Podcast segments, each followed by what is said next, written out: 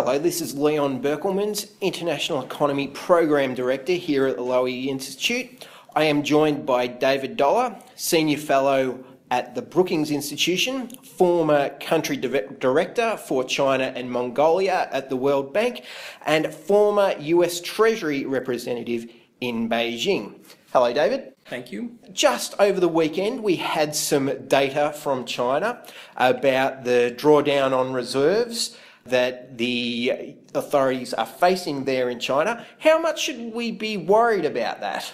Well, the data actually came in a little bit better than expected. Yeah, it's hard to tell exactly from the Chinese report how much sales of reserves they had, but uh, I hear that they sold about $90 billion. That comes on top of about $100 billion in December, but it was below market expectations. So I think just from that, it seems that the pressure for capital outflow is not accelerating, but it is continuing at a pretty high level. So I think it continues to be a worrisome situation going into 2016. This number had the potential to be really bad, didn't it? Because it was the, the number for January, it was a new calendar year. This gave a lot of Chinese the scope to be able to convert some of their renminbi into dollars using their, their annual quota. So the fact that it wasn't a blowout seems like a bit of a good news story, doesn't it? Yes, I think they're succeeding in stabilizing expectations among their own people. You know, the authorities keep saying there's no basis for a large devaluation in China. They have a very big trade surplus. They still have a large pile of reserves.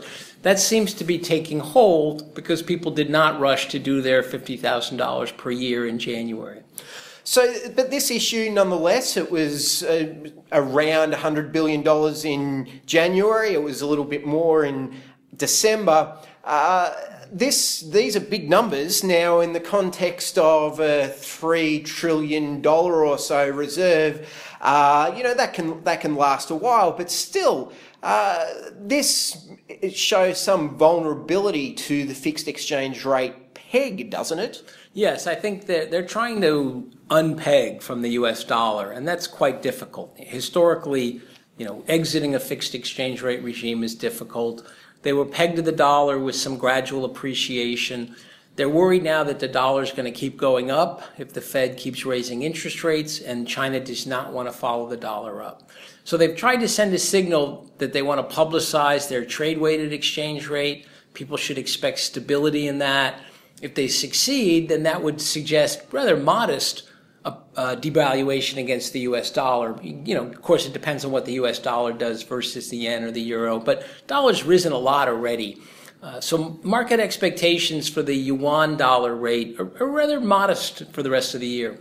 Thinking about bad scenarios for this thing. So you've been here a bit over a week, and we've talked about possibly bad scenarios for China and the uh, and Australia and, and the rest of the world. What could possibly go wrong when we're talking about the yuan and the uh, the yuan exchange rate at the moment? Well, I think they have not helped themselves with communication. You know, they they've said they want to manage vis-a-vis a basket, but most recently they've been pegged pretty rigidly to the U.S. dollar. So so th- unfortunately, a lot of people in the markets, you know, feel that you can't really trust what they're saying.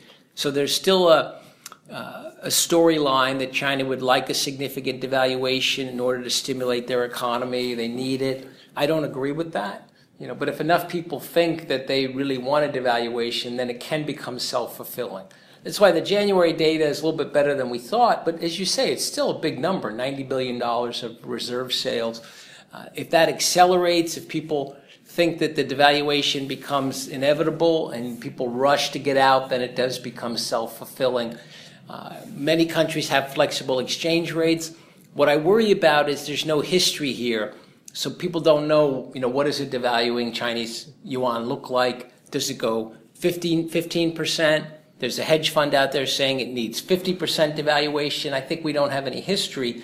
And that latter number is scary. You know, I mean, if we got anything heading in that direction, it's going to be disruptive for the world economy. China's got a big trade surplus. In the long run, they don't need exchange rate depreciation. Uh, it's interesting you talk about the, the, the, possible risks of a, of a depreciation and too much flexibility in the exchange rate.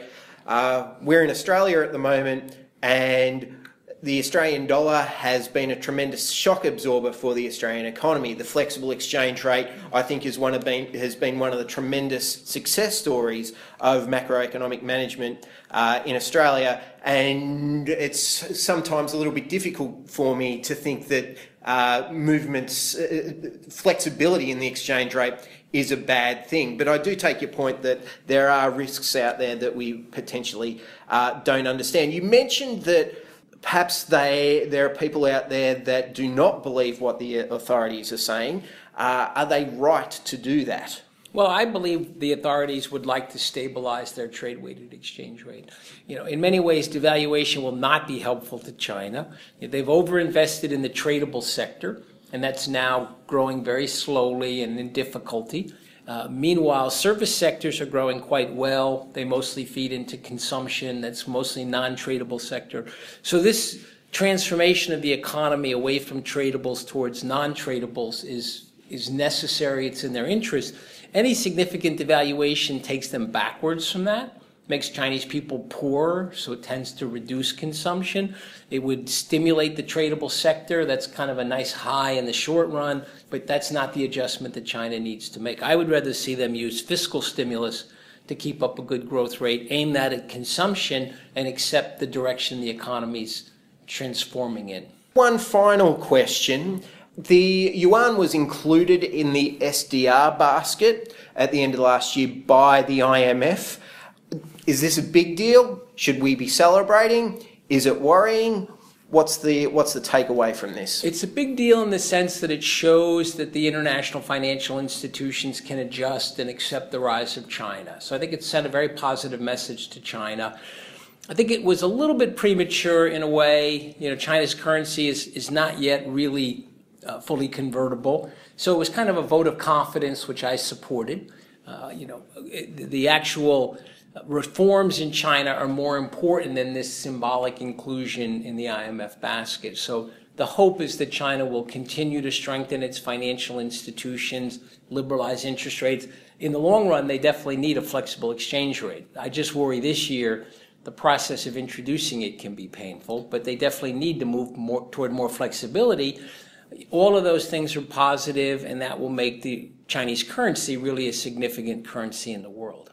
So I, I, knew I know I said the last one was the last question, but I, I, I, can't resist. You mentioned that it might have been a little bit premature to include them in the SDR. Is that uh, coming from there was a there was a report done by the IMF staff in August, which when I read when I read it, I thought actually the S, they're a, a, bit away from being included in the SDR. There were many things mentioned in this IMF staff report that suggested that they weren't quite there yet, meeting the criteria for uh, inclusion in the SDR. Is was that your reading of that report as well? My reading of the report was that you know they needed to do a few more things. Uh, you know, some of them are things like you know, ensuring that the onshore exchange rate and the offshore exchange rate do not deviate too much. So when we talk about the Chinese exchange rate, we know what we're talking about.